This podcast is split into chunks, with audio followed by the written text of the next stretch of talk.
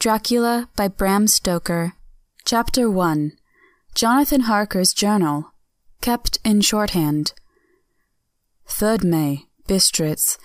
Left Munich at 8.35 p.m. on 1st May, arriving at Vienna early next morning. Should have arrived at 6.46, but train was an hour late. Budapest seems a wonderful place from the glimpse which I got of it from the train and the little I could walk through the streets. I feared to go very far from the station as we had arrived late and would start as near the correct time as possible. The impression I had was that we were leaving the west and entering the east, the most western of splendid bridges of the Danube, which is here of noble width and depth, took us among the traditions of Turkish rule. We left in pretty good time and came after nightfall to Klausenburgh. Here I stopped for the night at the Hotel Royal. I had for dinner, or rather supper, a chicken done up some way with red pepper, which was very good, but thirsty. Memorandum, get recipe for Mina. I asked the waiter, and he said it was called paprika hendl, and that as it was a national dish, I should be able to get it anywhere along the Carpathians. I found my smattering of German very useful here. Indeed, I don't know how I should be able to get on without it. Having had some time at my disposal when in London, I had visited the British Museum and made search among the books and maps in the library regarding Transylvania.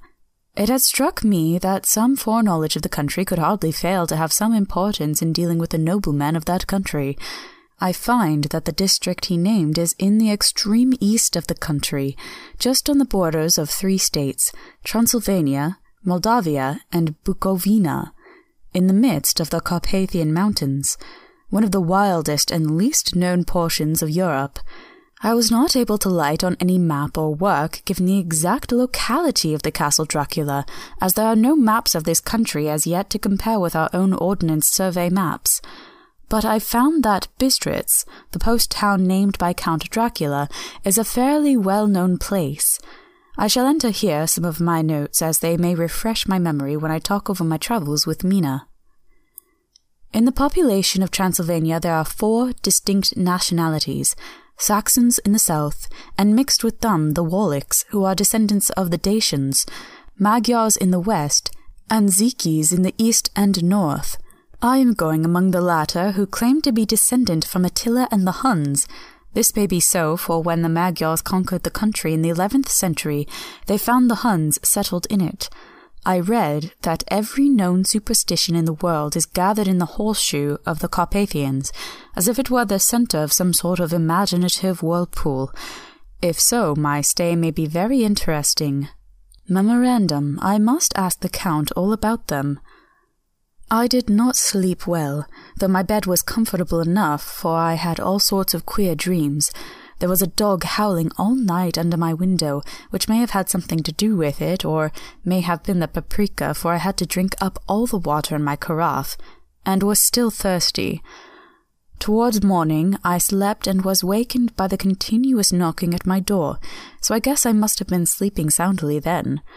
I had for breakfast more paprika and a sort of porridge of maize flour, which they said was mamaliga, an eggplant stuffed with forcemeat, a very excellent dish, which they call impletata. Memorandum, get recipe for this also.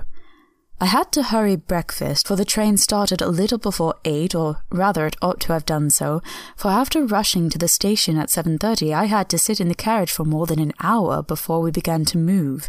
It seems to me that the further east you go, the more unpunctual are the trains. What ought they to be in China? All day long we seemed to dawdle through a country which was full of beauty of every kind. Sometimes we saw little towns or castles on the top of steep hills, such as we do in old missals. Sometimes we ran by rivers and streams which seemed, from the wide stony margin on each side of them, to be subject to great floods, it takes a lot of water and running strong to sweep the outside edge of a river clear. At every station there are groups of people, sometimes crowds, and in all sorts of attire.